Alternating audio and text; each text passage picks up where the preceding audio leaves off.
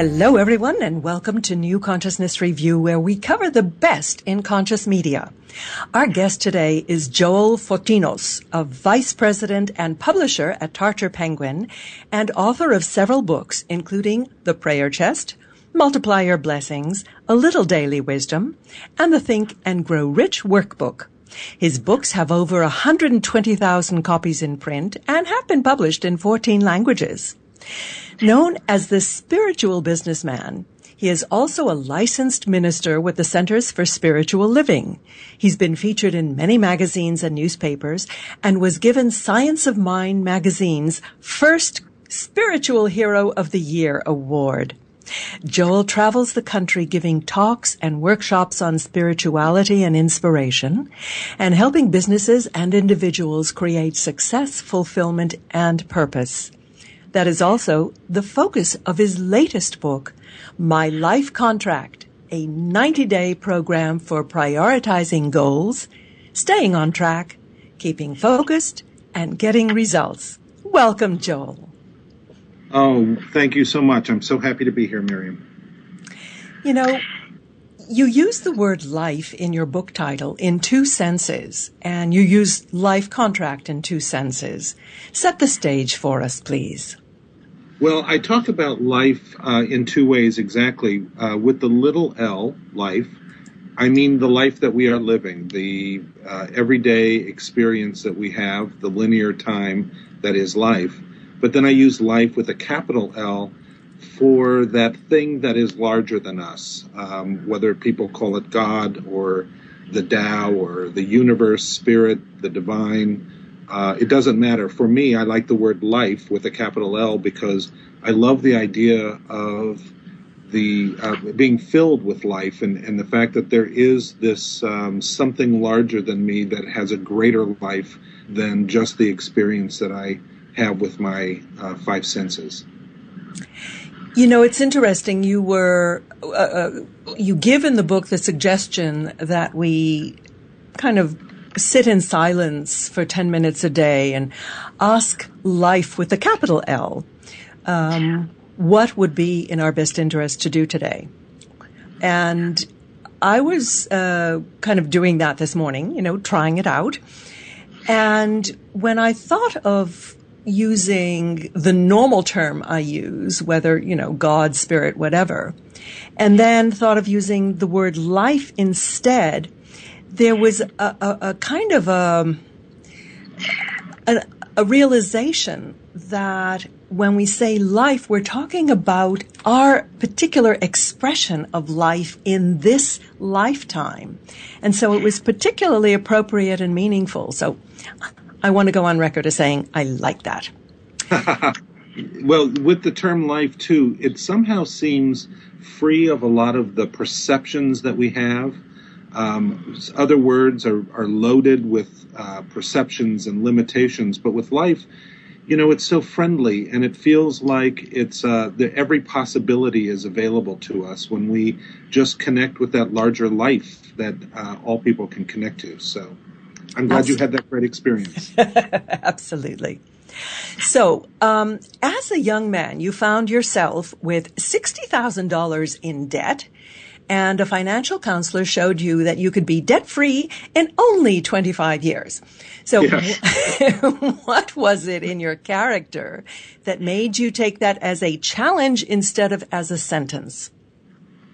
Well, for a long time, I I did take it as a sentence, to be honest, and it got uh, my personal credit card debt just got heavier and heavier, and um, you know, eventually, I had 23 active credit cards, and I just kept going. And I don't know why I didn't turn things around earlier. I don't know why it took to almost $60,000 in debt before I turned it around.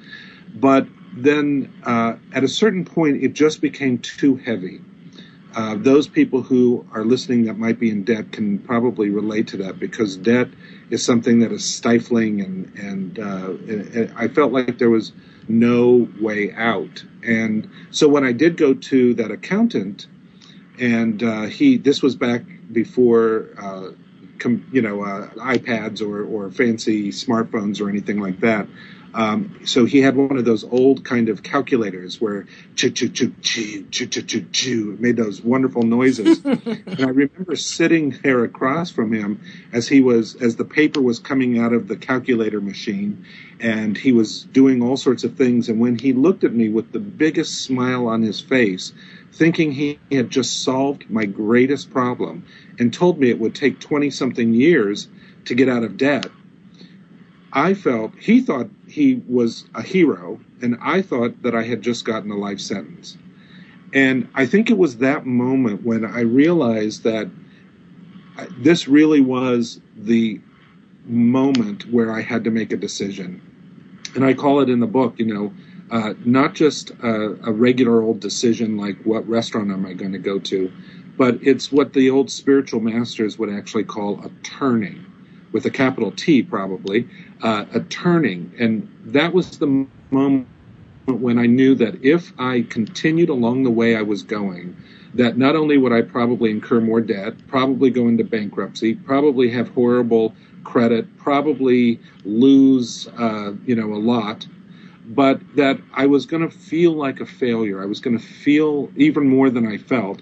I was going to feel like I had been defeated. And something in me at that moment said, This is the moment. Is that what you want for your life? Or can this be uh, the start of a new story? And um, I really, to this day, I thank that thank that accountant um, for instilling that horrible uh, moment, um, which woke me up to the possibilities, and also to the fact, and I've I've been teaching this really ever since, the fact that we can't wait for our conditions in life to change before we start living that greater expression that life, capital L life, wants to live through us. And I think that with me, the debt certainly was a way that I put my life on pause, on hold, and I wasn't really living. I was living so small and scared and fearful. And so this is that moment when I stopped and said, no, you know what? I'm going to have a different outcome to my story. And um, that's, that's what that moment instilled in me. And what was the first thing you did when you had that into, uh, inspiration? The first thing I did, uh, well, I, I, would love to say that I started, you know, speaking uh, spiritual aphorisms and dressed like Gandhi, but uh, actually, what I did is I, I when he told me that, I went home and uh, I had a couple glasses of wine, and I started feeling very sorry for myself. And that's when I came face to face with this problem. And the first thing I did at that moment is I took all 23 active credit cards, and in just kind of this fit, I cut them all up, and I put them in a plastic bag, and I walked a plastic bag uh, out of my apartment. I lived in a, a one-room studio apartment in Marin City near Sausalito, California, and um, I walked it out to the great big garbage uh, dump that they had there for the tenants and threw it in. And then I walked back into the apartment, sat down, and thought, what have I just done?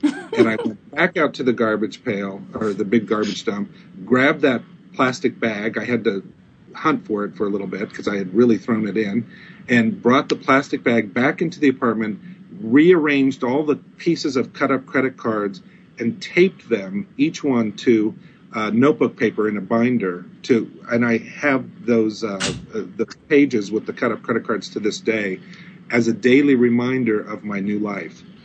And for me, cutting up the credit cards was a moment of. Uh, it was hard, but it was a moment of freedom. It was an act uh, in the book, I, I, take people through the process, and I use that story and some other stories um, to take people through a process of doing that turning in their own life. So for me, I had to get very clear about where I was at, the amount of debt that I was at. I had to get very clear about what I wanted, which was to become debt free. And then I made that decision that I, I had to change my life or this was just going to be, uh, this was not going to end well. And then once we do that, the first thing I ask people to do is take action immediately. And that's what cutting up the credit cards was for me. It was taking action immediately. And for other people doing other things, whether it's a, a health related issue and they begin changing certain behaviors or, or thoughts, or whether it's uh, you know finally standing up for themselves or uh, trying out a new career, being an entrepreneur, whatever it is, once we get clear and we make that decision, that turning, we need to take action immediately. Capture the energy in that moment so that it really solidifies and moves us forward. If we don't, we've thought about it a lot, we've said some good words, but we haven't actually moved forward at all. And, um, you know, so my whole life since then has been about helping people move forward in a positive way so that we can create positive momentum. Well, how long did it take you uh, to go from um, sitting with two glasses of wine under your belt and a binder full of cut up credit cards to becoming a successful businessman and spiritual teacher? It, what was uh, the path and, and the, the milestones along the path? Uh, in a nutshell, well, uh, so the accountant said it was going to take 20 something years. It actually took three and a half years to go from nearly $60,000 in credit card debt to zero, to being uh, financially free in terms of uh, debt. Um, and in that three and a half years, what I realized is once I took that first step by cutting up the credit cards, um, I began to act differently and it took some trial and effort and, and I had to learn the skill of consistency, which is what I really try to help people do in this book. But once I kind of got my footing and, and started experiencing life in a different way, um, then all sorts of different opportunities became available to me that probably would not have been available to me had I stayed stuck and small with all that debt. So new opportunities started happening and probably within, I would say, a year, maybe less, of that decision of cutting up the credit cards, I got a call out of the blue um, from actually three different companies, three different calls, all inviting me to um, uh, interview with them and, and, to move. One was in San Francisco, one was in LA, and one was in New York to interview and um, uh, take a higher position. And um, it felt like life, once I was open to making these changes, and once I was in process with life and I was spending time every day moving toward the goal that I wanted, it felt then almost as if life was created this momentum that carried me forward. And I did those three interviews in those three different cities and um, I didn't know which one to to move toward. Um, all three of them sounded wonderful, and um, life shows us signs and symbols and omens along the way if we're open to them. And and uh, one day I was driving along in Marin County in in uh, California, and I was just asking myself, and I was asking life, which which of these three job offers to take. And uh, there was a car right in front of me that had license plates that were personalized, and the license plate said the word Putnam, which was the name of the company in New York City uh, that had asked me. And I thought, oh, well, that's funny. Maybe that's a sign. And then I did what most of us do, which is I immediately said, oh, that couldn't be a sign. I'm sure that's just a coincidence. And I looked up, and there was this big sign that they were just putting up near the side of the road. And the sign said, You'll have more fun in New York City. So I figured that two in a row like that probably not a coincidence. So, um, but but the but the idea here is that once I was in process with life and and I was doing this uh, you know this kind of consistent process, I was open then to seeing what life had in store for me and and I began becoming a larger vessel for life to live through. You've sort of codified the lessons that you learned along the way into a formula for success. What are the elements?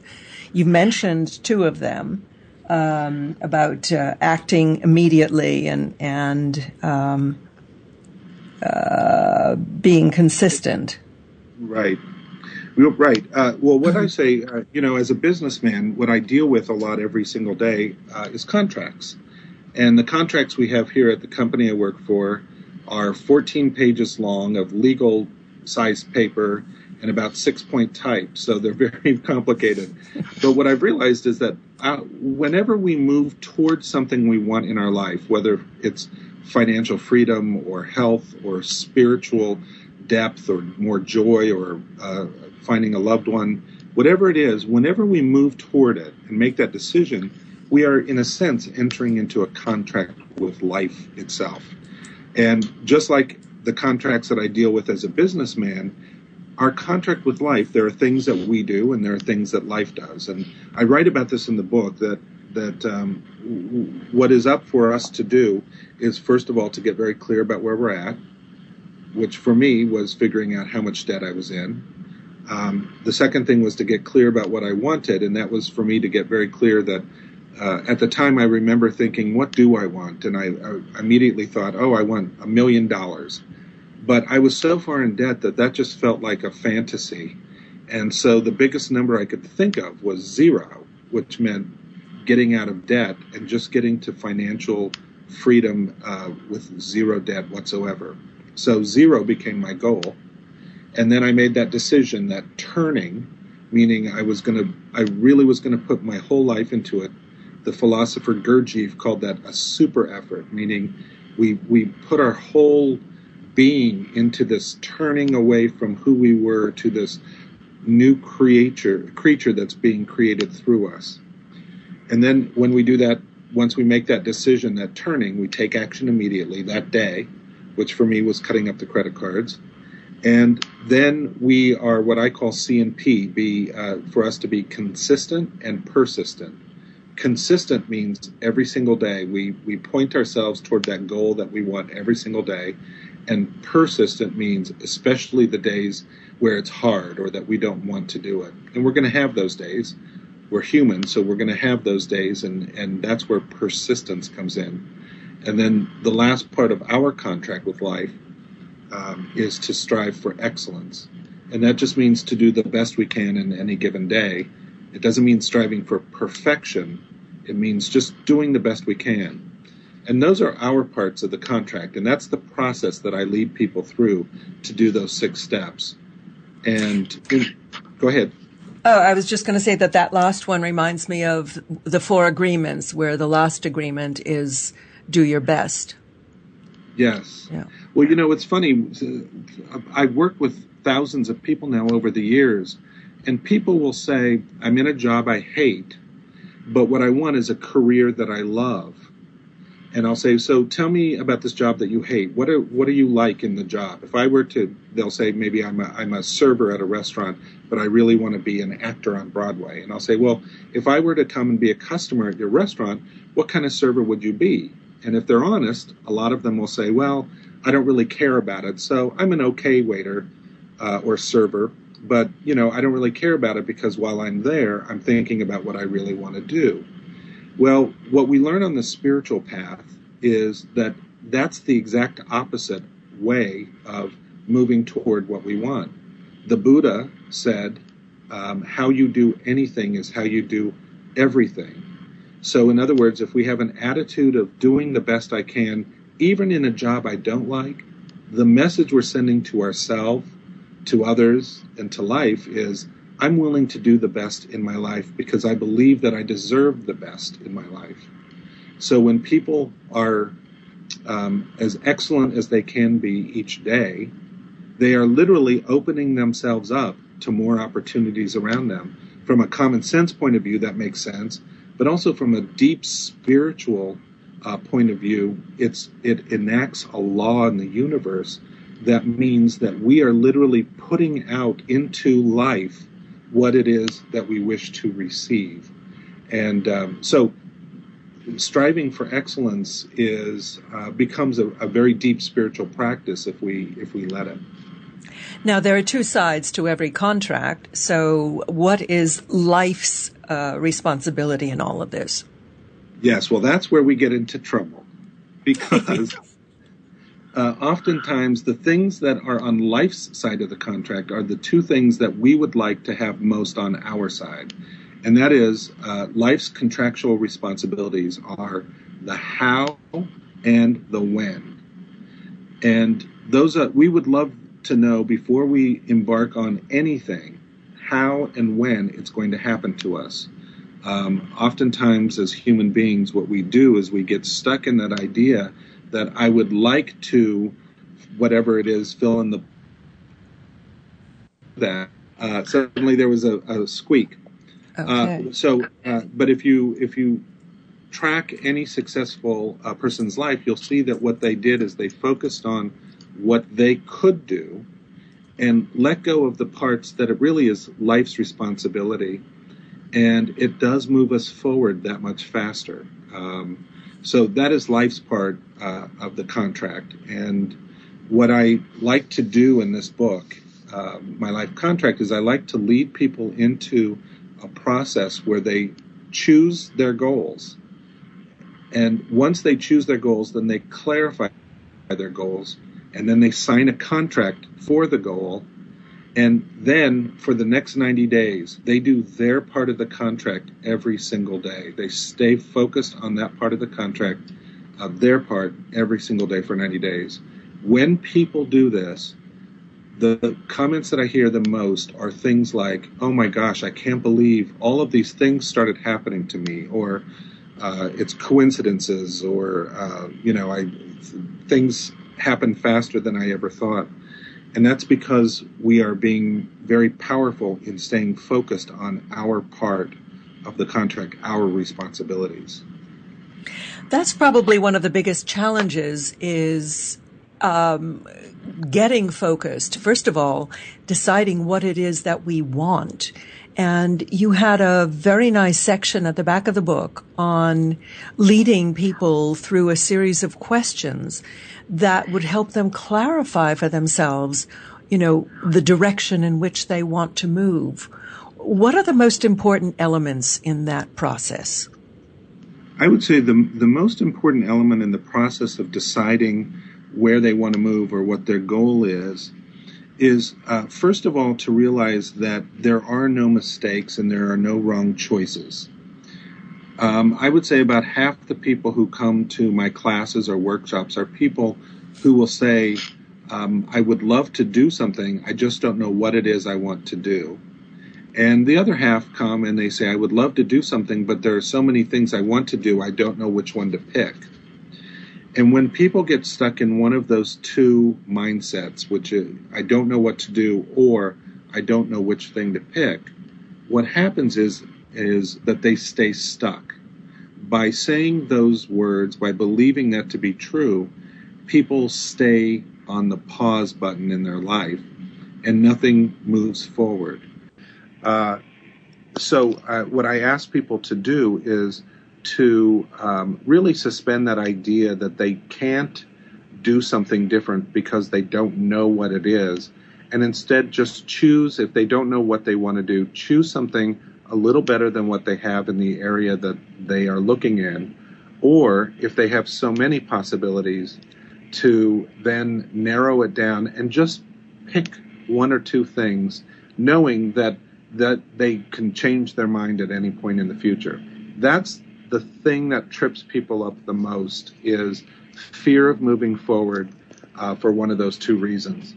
The section in the back that you talk about is designed to help people get out of that mindset so that they can finally choose something uh, a little better um, or a lot better and um, start creating that positive momentum.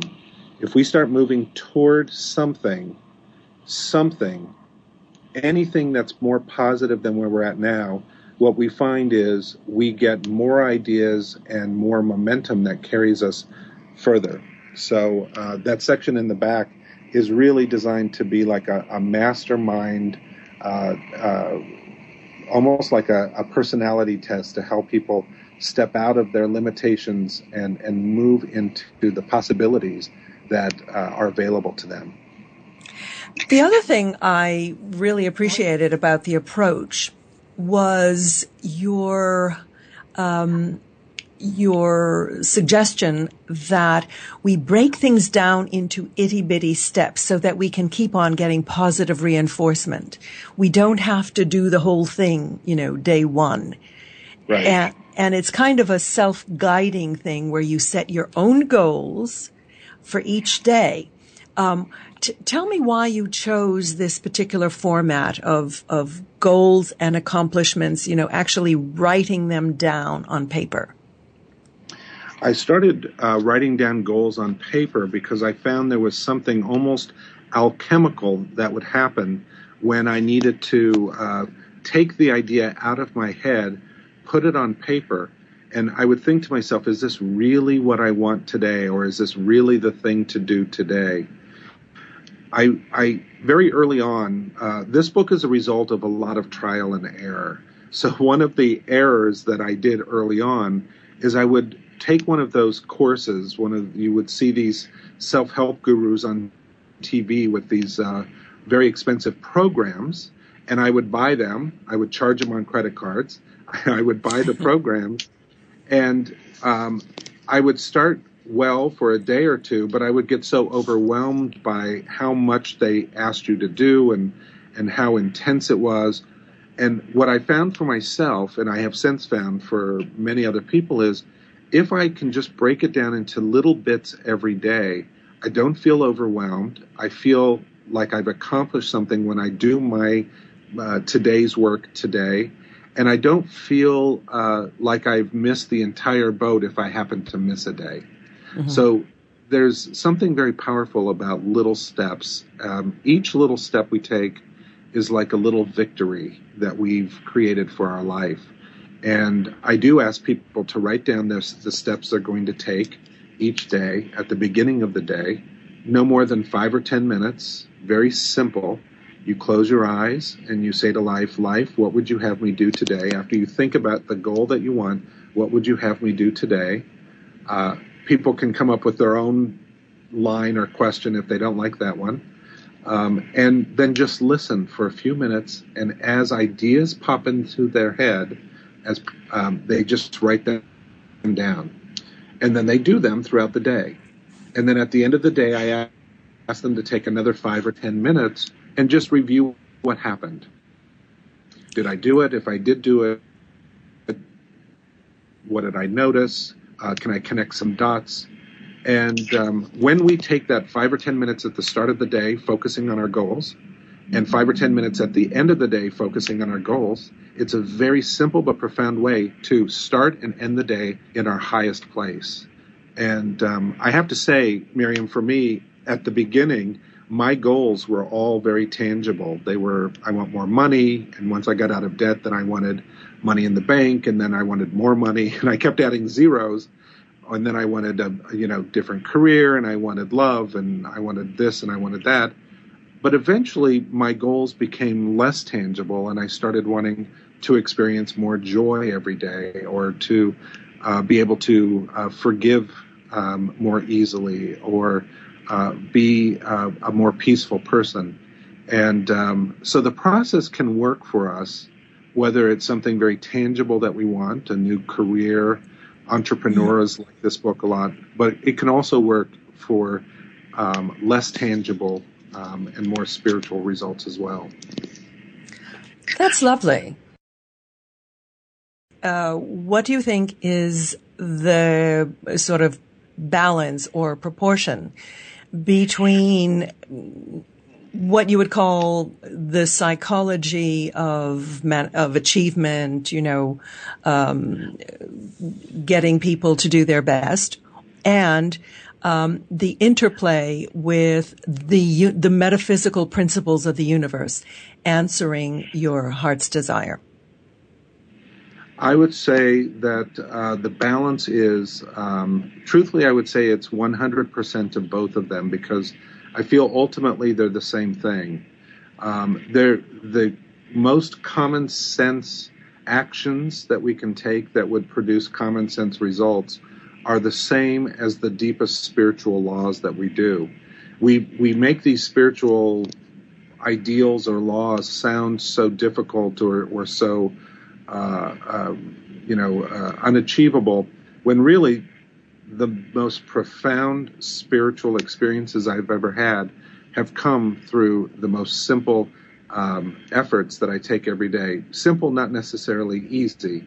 if we take an idea of, of wanting to be peace and, and try to be that every day, that is a simple and, and profound idea, but it's not necessarily easy.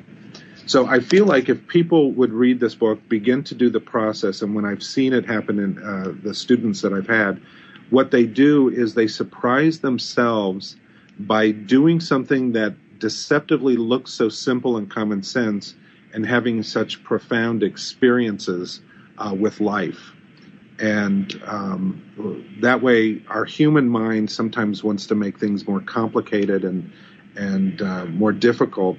When really the whole point of our spiritual awareness, I think, is to be in the present moment and to be actively engaged in our life. And this is a very simple way to do uh, just that. You also recommend uh, teaming up with an accountability partner or a mastermind group. Why is that? Uh, I do recommend that, and I think uh, for a couple reasons. One, when we do our journeys with other people, it's more fun. Um, we uh, studies show that whenever we do any activity with another person, we're more apt to stay with it.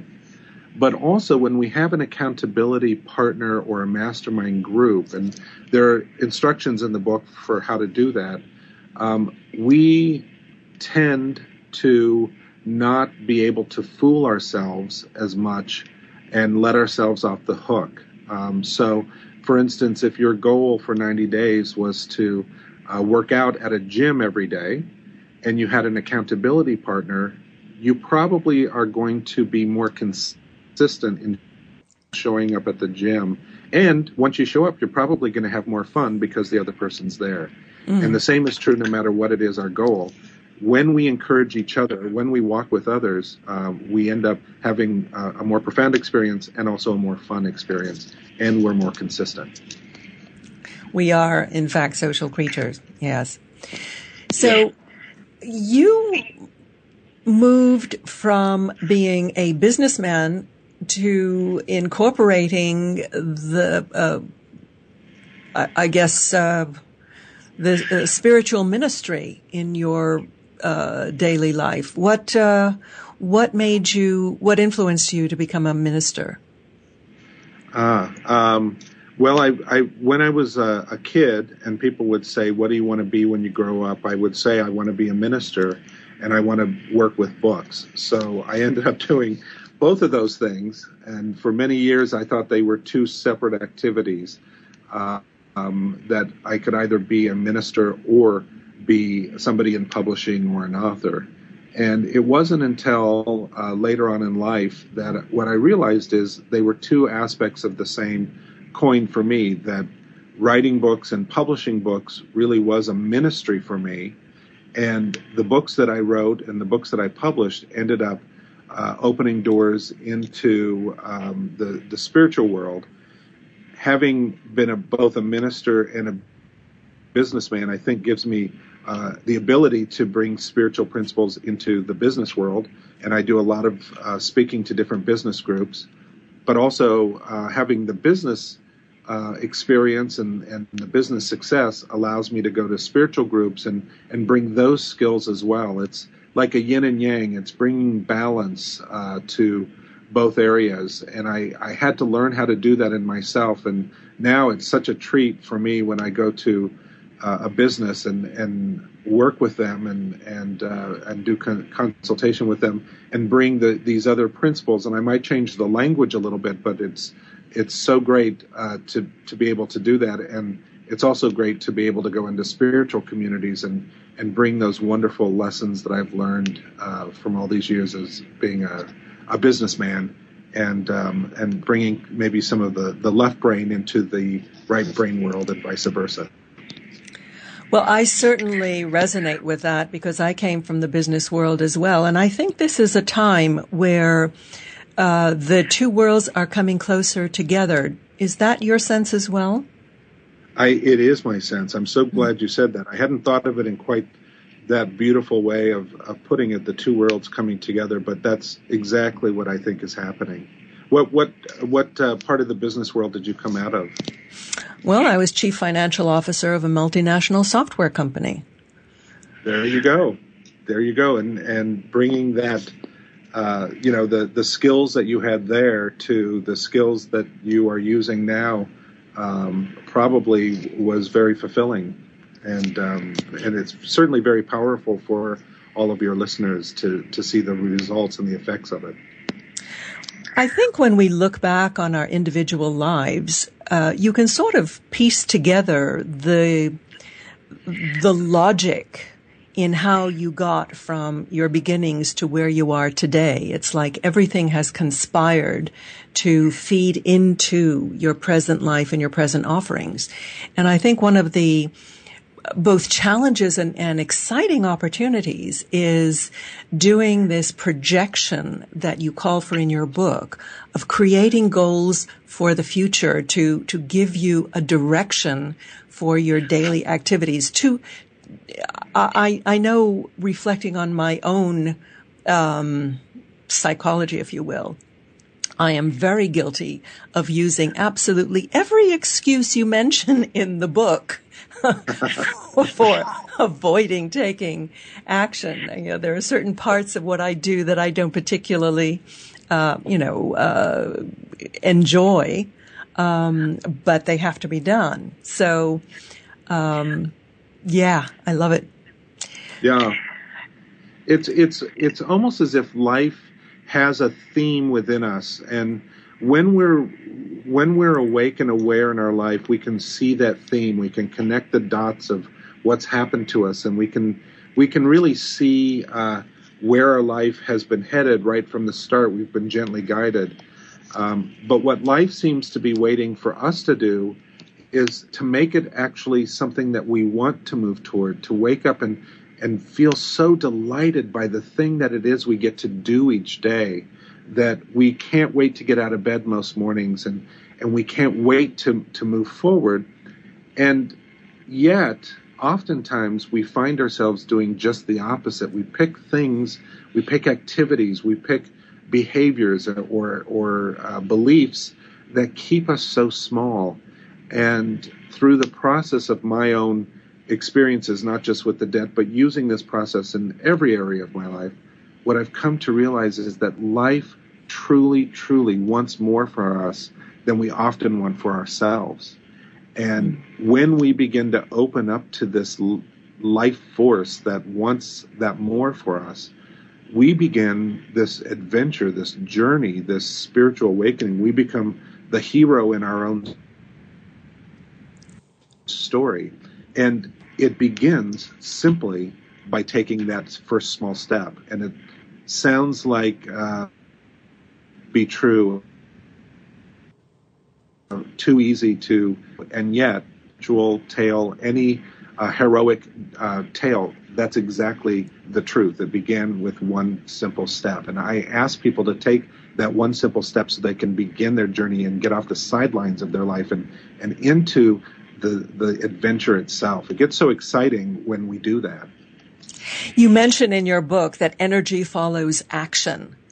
Um, I, I, think that's very appropriate in this context. Right. Uh, you know, I mean, I I am a typical person where I thought, but once I have my debt paid, then life will begin. Once I was a I had lost a certain amount of weight, then life would begin. Once I found a spouse, then life would begin. And um, so I waited and waited, waiting for energy, waiting for uh, that moment when I would say, "Oh, today's the day."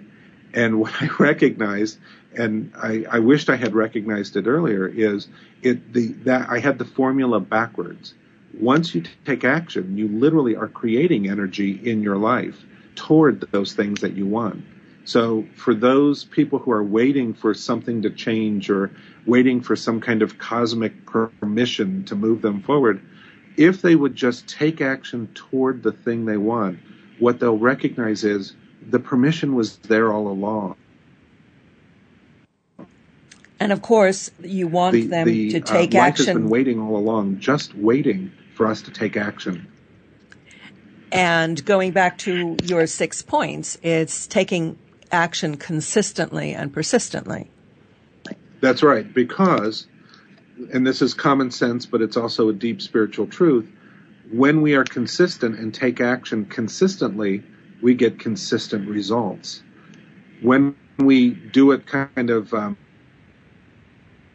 go that as well, and we sometimes will wonder, well, uh, why isn't my life more coherent, or why isn't life seem to be moving for me? And most of the time, or much of the time, it's because we're not moving consistently. If we move consistently, then we begin to mirror those results as well. you remind me of one of my greatest spiritual teachers, um, who was a horse. Um, I was riding on this horse um, as a young teenager, and I wanted it to go fast. But as soon as it started going fast, I got scared, so I pulled it back. I reined it in, and so it went back to a walk and I wanted to go faster than a walk, so I would, you know, G it up again, but then it would take off at a gallop. And finally, it got so fed up with me that it looked for a low hanging uh, branch to try and get me off its back. And it's kind of like that with the universe. You know, um, we are afraid to play as big as we really can. And if we just trust that we'll be able to stay on the back of the horse and, you know, go full speed for it, the universe will take us to where we need to go, or life will take us where we need to go. It's true, and and that's where the when part comes in. Is we want to gallop when life says, "Hey, just enjoy this ride," and when we let go of the control and let life just determine that, we end up having such a, a lovely experience, a, a, a more beautiful experience than if we try to push it and force it and make it go faster. Um, so I, I like your story of the horse, and I'm glad I remind you of him. uh, it was called the mule. um, what one piece of advice would you offer to someone who doesn't really know where to start? Besides, get your book. In addition to getting your book. Uh, what I would what I would suggest to people uh, to do uh, right away, and it's something very sim- simple, is to just look at the areas of their life that they are satisfied with, and the areas that they're not satisfied with, and and those areas that they're not satisfied with, just write down um, on a sheet of paper what you would like in those areas. So if you're not satisfied with your job, just write down very simply what a better job would be. You don't have to write down the perfect job unless you know it, but just write down a better job. And then just take a few breaths, close your eyes, and say, What one action can I do right now toward that thing? And whatever that is, do it. That simple, simple thing of just saying, This is what I want, and here's one action today that I can use to move toward it and then do it will literally begin a process of changing your life. I had somebody at a workshop say to me this very thing, what can I do today? And I said, what do you want to do in life? And he said, I want to, I want to write a novel.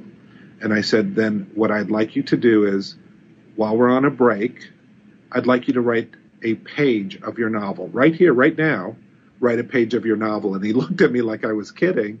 And I said, just do it right now. And he said, Well, I don't have my laptop. And I said, Use longhand and just write out a page of your novel, page one. And he did on the break. And when we came back from the break, he said, Oh my gosh, I'm now writing my book. Whereas just minutes before, he wanted to write his book. So I would say take one simple action right now, and it will change everything. You can look at this actually on a more macro level as well, because we all stand around uh, shaking our heads at the state of the world, at the violence, at the um, at the chaos, and what one action can we take that will add light to the world as opposed to just shaking our heads and giving energy to the negativity. Absolutely. That's such a, a, a, big point that you just said. we many of us are very passive in in seeing what happens in the world, and yet there are things that we can do, as simple as writing a check to a, a positive organization, signing a petition, writing a, a congressperson, participating in, in volunteer uh, at, at a uh, organization or a church or, or uh, someplace like that in your area. There's so many things that we can begin to do just ourselves that will then in turn create positive action out in the world. Here, here. So, Joel, how do people find out more about your work and uh, and and perhaps uh, hire you to speak to their organization?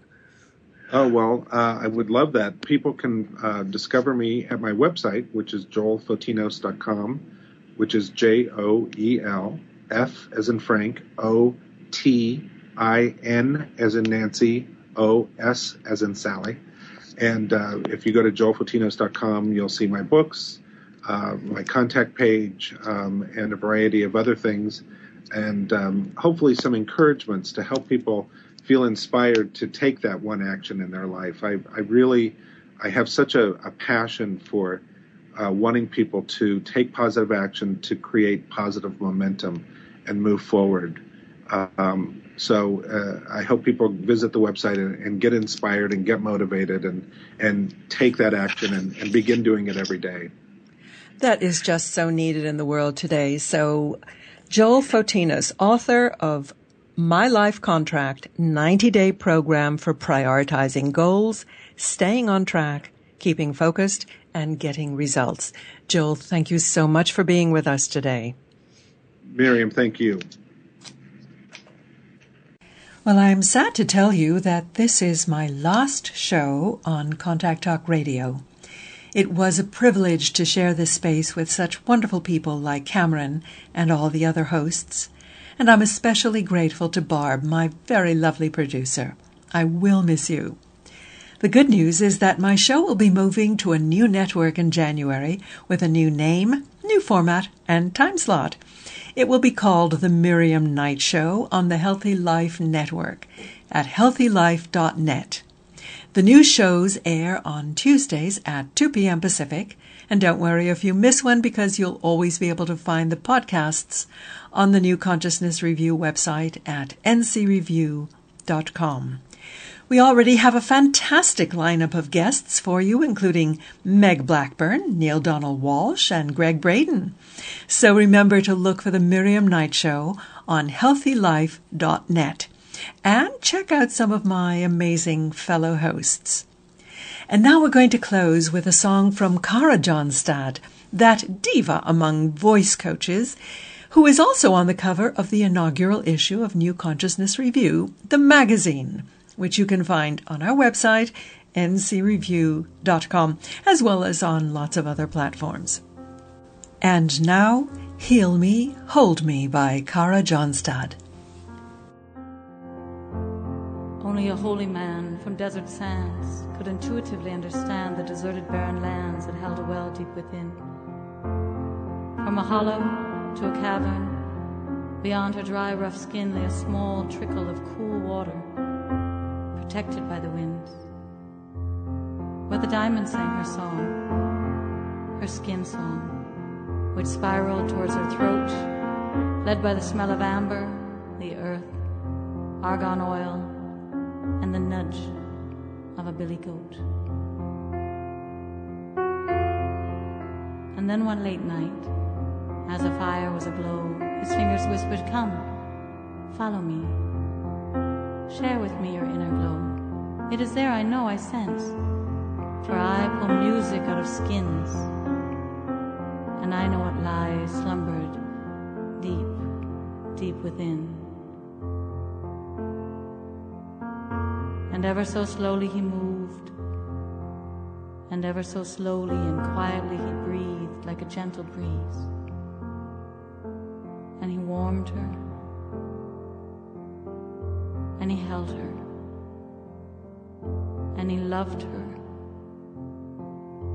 And he made her a rose again, a desert rose.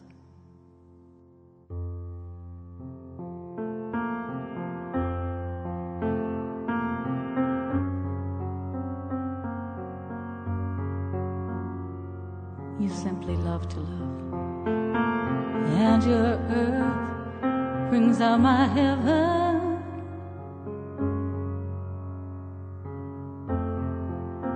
Your fingertips, how they soothe my soul, send ripples to my heart. In deepest trust, I open to you.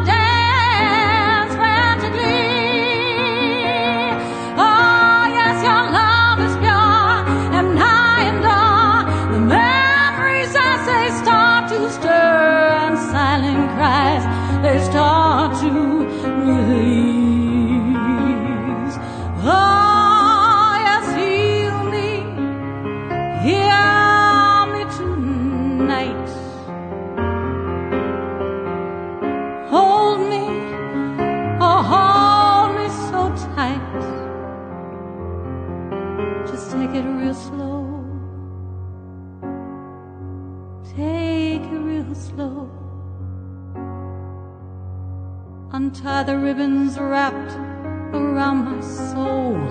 Sell my wounds and make me whole as I place my heart in your hands. You'll find secret places and oases in this land of skin on skin as you guide me back home again. As your fingers tap and gently slap, as you smooth and gently move, you're making this desert green again. Oh, yes, there are jewels in these caverns, and a song.